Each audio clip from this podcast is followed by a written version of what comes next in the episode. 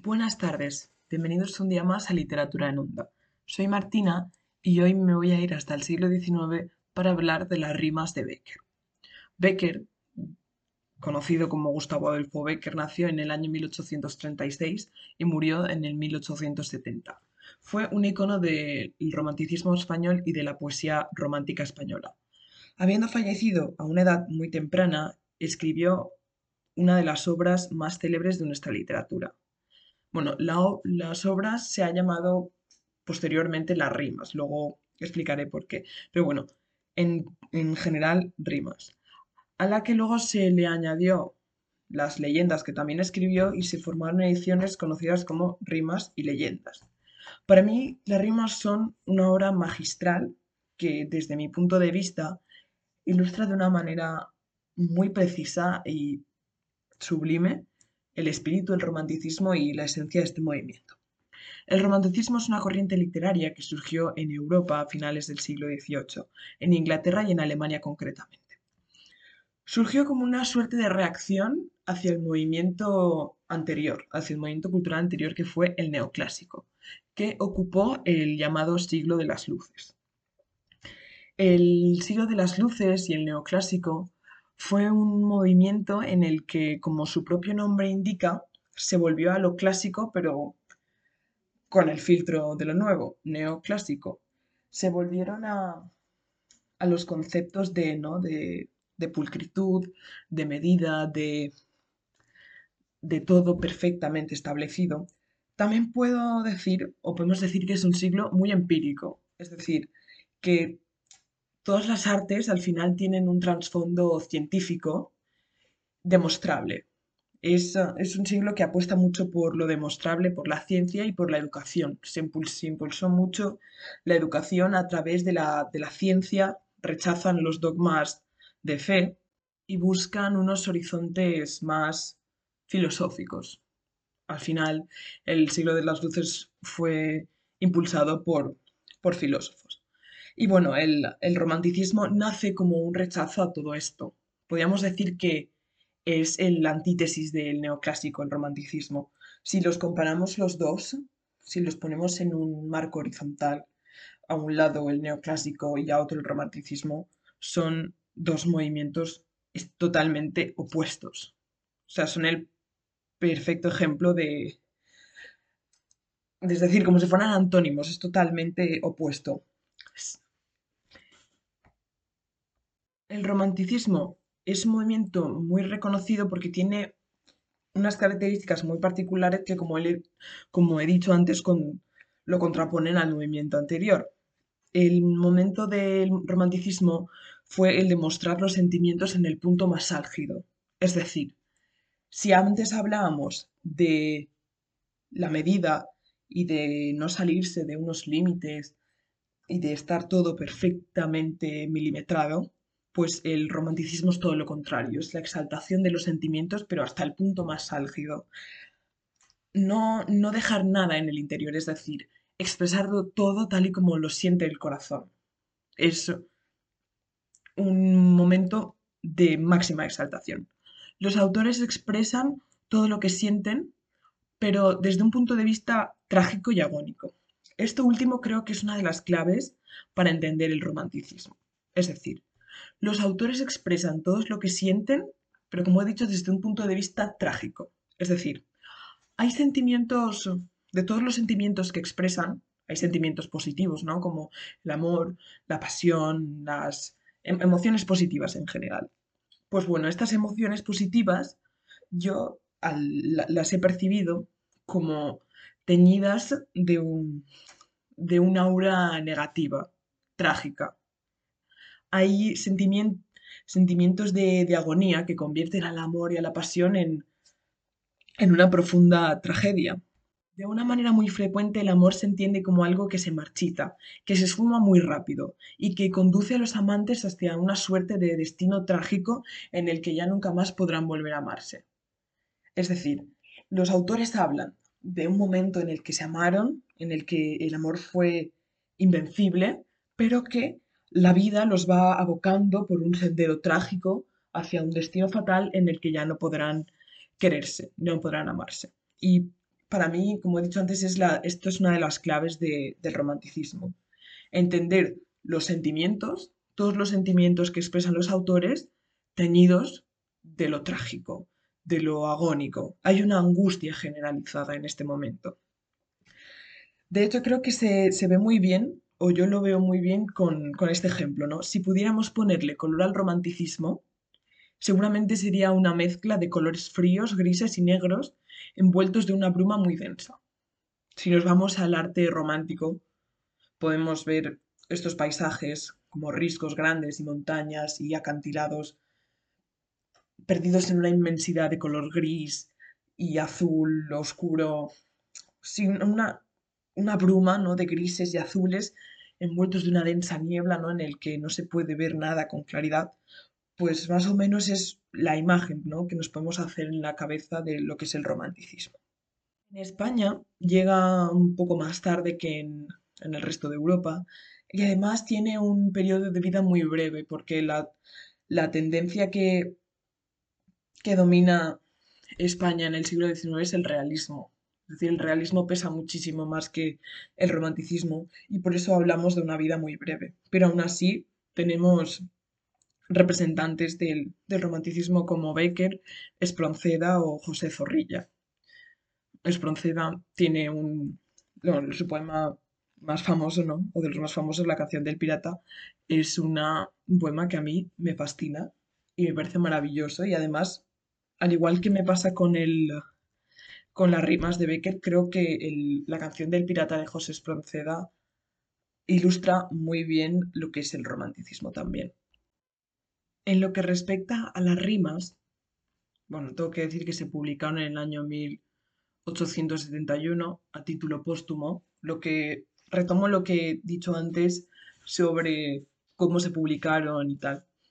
Las rimas realmente son un recopilatorio de poemas de, una, de unas obras que había estado escribiendo Becker por dos de sus amigos. La- muerto ya el, el autor, las recopilaron y dotándolas de una organización y un prólogo y fueron editadas y publicadas y se conocieron como rimas, pero realmente o cabe la posibilidad de que si hubiera continuado vivo Becker no las hubiera publicado así. Pero bueno, la, la cuestión importante es que se publicaron a título póstumo y que fueron dos de sus amigos las que las recopilaron y las organizaron. Y sin nada más que añadir sobre Becker, el romanticismo y, y demás, mm, quiero leer alguna de las rimas que más me han gustado y, no sé, que más me han emocionado, por así decirlo. Y también leeré, bueno, esta ya la conocía, ¿no? La rima más famosa, le volverán las oscuras golondrinas. También la, le- la leeré porque es digna de leer, es preciosa.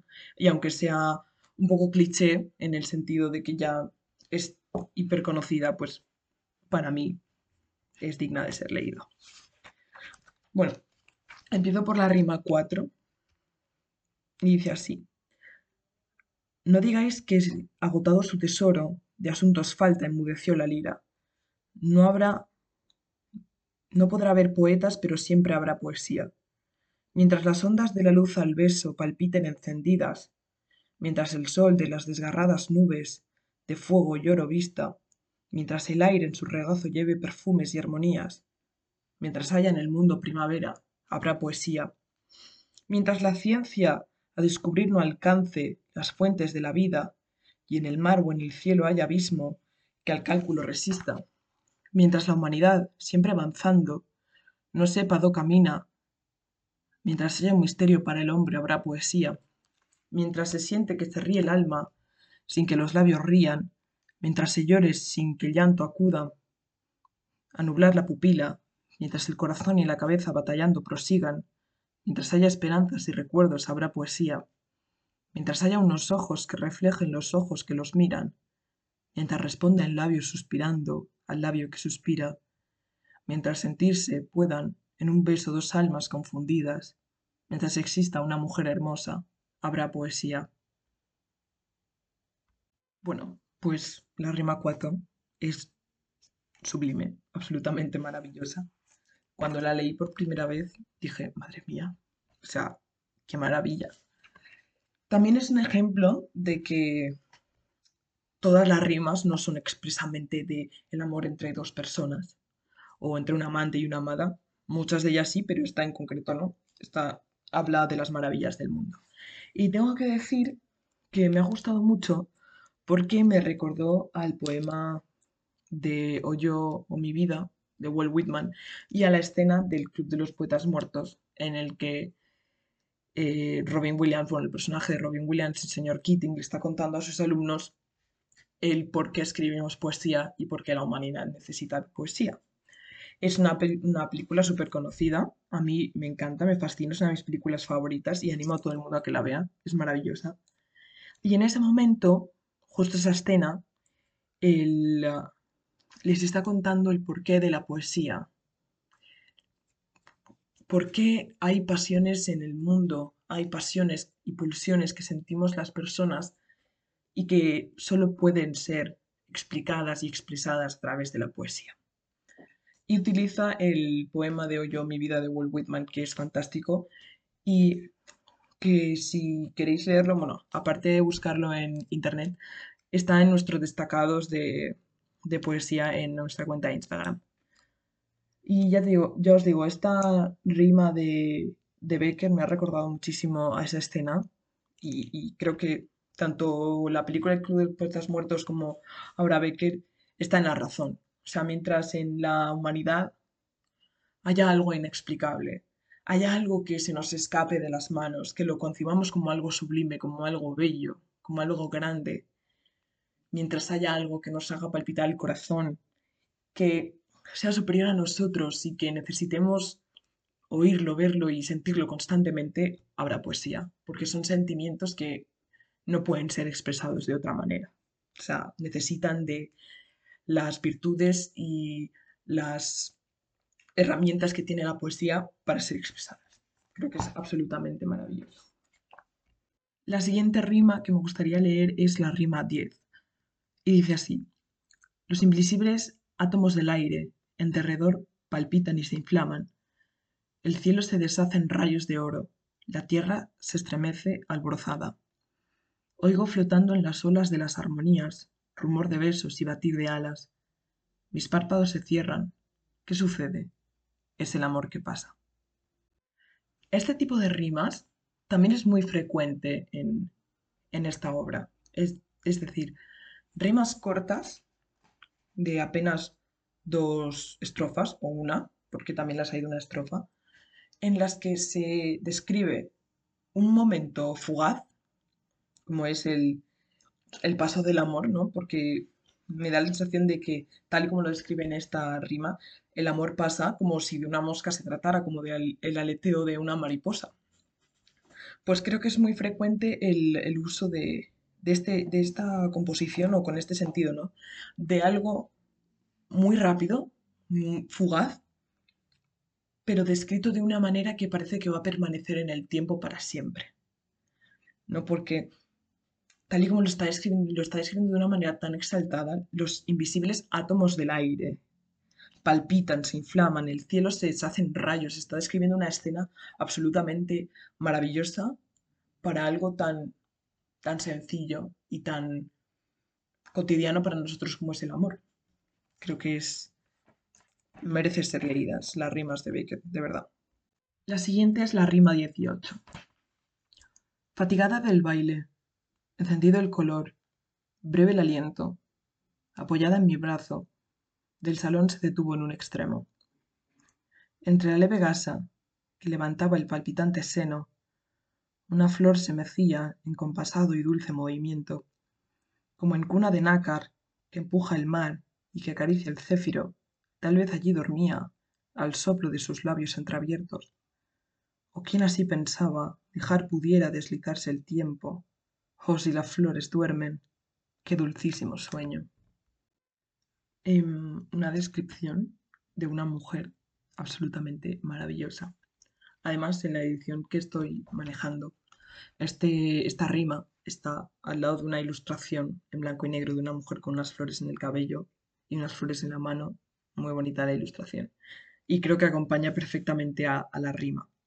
¿no? Comparar la belleza de una mujer con una flor teñido así de, lo onírico. Es, es muy bonito.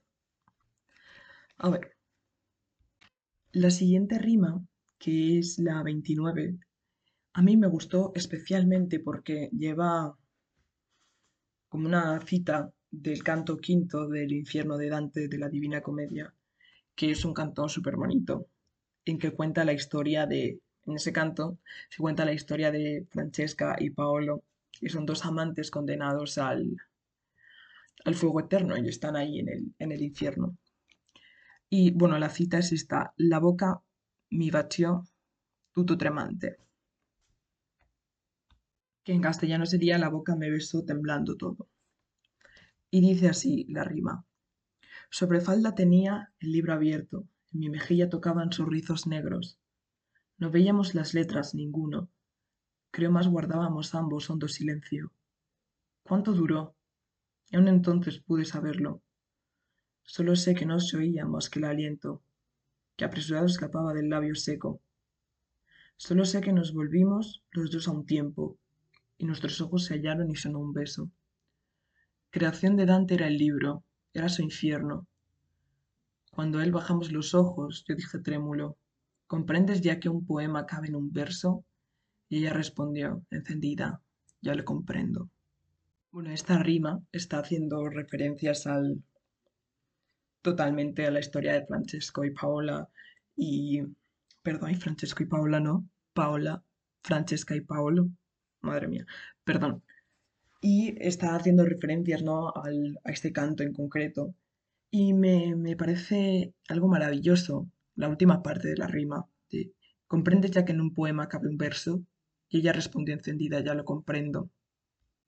Como he dicho, me gusta mucho este final porque deja en el aire eso de un verso. Claro, a mí me da a pensar que es el verso inicial, pero quién sabe. Y ese misterio que deja en el aire me parece maravilloso. Bueno, voy a leer ahora Las oscuras golondrinas, que es, como he dicho, muy conocido, pero es maravilloso también. Dice así, volverán las oscuras golondrinas en tu balcón sus nidos a colgar, y otra vez con el ala sus cristales jugando llamarán. Pero aquellas que el vuelo refrenaban, tu hermosura y mi dicha contemplar, aquellas que aprendieron nuestros nombres, esas no volverán. Volverán las tupidas selvas de tu jardín las tapias a escalar, y otra vez, a la tarde aún más hermosa, sus flores se abrirán. Pero aquellas cuajadas de rocío, cuyas gotas mirábamos temblar y caer como lágrimas del día, esas no volverán. Volverá del amor en tus oídos las palabras ardientes a sonar. Tu corazón, su profundo sueño tal vez despertará. Pero mudo y absorto y de rodillas, como se adora a Dios ante su altar, como yo te he querido, desengáñate, no te querrán. En esta rima creo que se ve lo que estaba diciendo antes, ¿no? De que los sentimientos positivos como el amor están teñidos de un destino, de un destino trágico. Pues se ve perfectamente en, en esta composición. Porque el, el yo poético está evocando un amor pasado a través de las golondrinas, de las madres selvas, de las palabras de amor, pero teñidas de ese aire de desengaño, ¿no? De ya no van a volver. Aprovecha y acuérdate del momento que, que vivimos, porque es que ya no va a regresar. Y no te equivoques, que ya como yo te he querido, nadie te va a querer. Pues es lo que estaba diciendo, ¿no? Sentir, sentimientos de amor positivos teñidos de un aire trágico, pero que los hace muy hermosos, no nos vamos a engañar. Es eh, Volver a las, las oscuras golondrinas, que es la rima 53. Entiendo que sea la más conocida, pero porque es que es preciosa. Métricamente, eh, a nivel de contenido, de sentido, es perfecta. Y por último, me gustaría leer otra rima, la 24, que también es conocida, es la que empieza como dos rojas, por, perdón, por el verso dos rojas lenguas de fuego. Dice así, dos rojas lenguas de fuego que a un mismo tronco enlazadas se aproximan y al besarse forman una sola llama. Dos notas que del laúd a un tiempo la mano arranca y en el espacio se encuentran y armoniosas se abrazan, dos olas que vienen juntas a morir sobre una playa y que al romper se coronan con un penacho de plata. Dos jirones de vapor que del lago se levantan y al juntarse allá en el cielo forman una nube blanca. Dos ideas que al par brotan, dos besos que a un tiempo estallan, dos ecos se confunden, dos ecos que se confundes. Esas son nuestras dos almas. Maravilloso también. De hecho, me he subrayado el verso dos besos que a un tiempo estallan. Me parece una imagen preciosa, ¿no? Es como el momento álgido en que los labios se aproximan y sucede el beso. Me ha parecido una imagen, la verdad, que muy bonita de, pensar, ¿no? De, imaginar. Y bueno, este poema, como, algunos de los otros que he leído y muchos de los que hay en, el libro, es fantástico, es maravilloso. Esa manera de describir a los dos amantes, ¿no? Como rojas lenguas de fuego, notas de laúd, olas que vienen juntas, jirones de vapor, ideas que brotan de un, mismo ser. Creo que es absolutamente maravilloso. Bueno, también está esta rima tan conocida, que es la 21, que es, que es poesía, dices, mientras clavas tu pupila en mi pupila azul, que es poesía, y tú me lo preguntas, poesía eres tú. Es maravilloso también. No la tenía subrayada entre las más destacadas, entre las destacadas porque aparte de que la conocía, creo que había algunas más que me han impactado más en el libro, pero bueno, no está de más leerla porque también es muy conocida. Y en fin, esto ha sido mi pequeña reseña sobre las rimas de Becker. Como he hecho con, con el libro de Pedro Salinas y con algunos otros, os voy a animar a leer las rimas, bueno, y también las leyendas, porque de verdad es un libro maravilloso. Yo me he sorprendido, me he sorprendido porque siempre he tenido la poesía de Becker como muy cursi. Bonita, pero con ese aire cursi, ¿no? De, y poesía eres tú, y tú me lo preguntas, poesía eres tú. Cuando yo la leí por primera vez en el instituto, a mí me encantó. Era mucho, un poco más joven que ahora, me encantó, me pareció súper guay. Pero a medida que me he ido haciendo un poco más mayor, he dicho. ¡Qué cursi! Pero luego, al releerla estos días, ha sido como, wow, no me esperaba esto. Me esperaba como he dicho, algo más cursi, pero me ha sorprendido mucho. Como me pasó con La voz a ti de vida. Son dos libros que me han sorprendido mucho y que animo a todo el mundo a, leer a Becker porque puede sonar cursi, pero en el fondo tiene reflexiones muy profundas y, nos puede hacer pensar sobre muchísimos temas y sobre muchas cosas, porque al fin y al cabo, como he dicho, el romanticismo es un momento de emociones a flor de piel, emociones exaltadas y no puedes evitar que tus emociones se exalten leyendo las rimas de Becker. Así que yo animo a todo el mundo que me escuche a leer las, las rimas de Becker porque de verdad es una lectura sencilla en el sentido de que no es tenso y es muy bonita de leer. Y esto ha sido todo. Nos escuchamos en el siguiente episodio.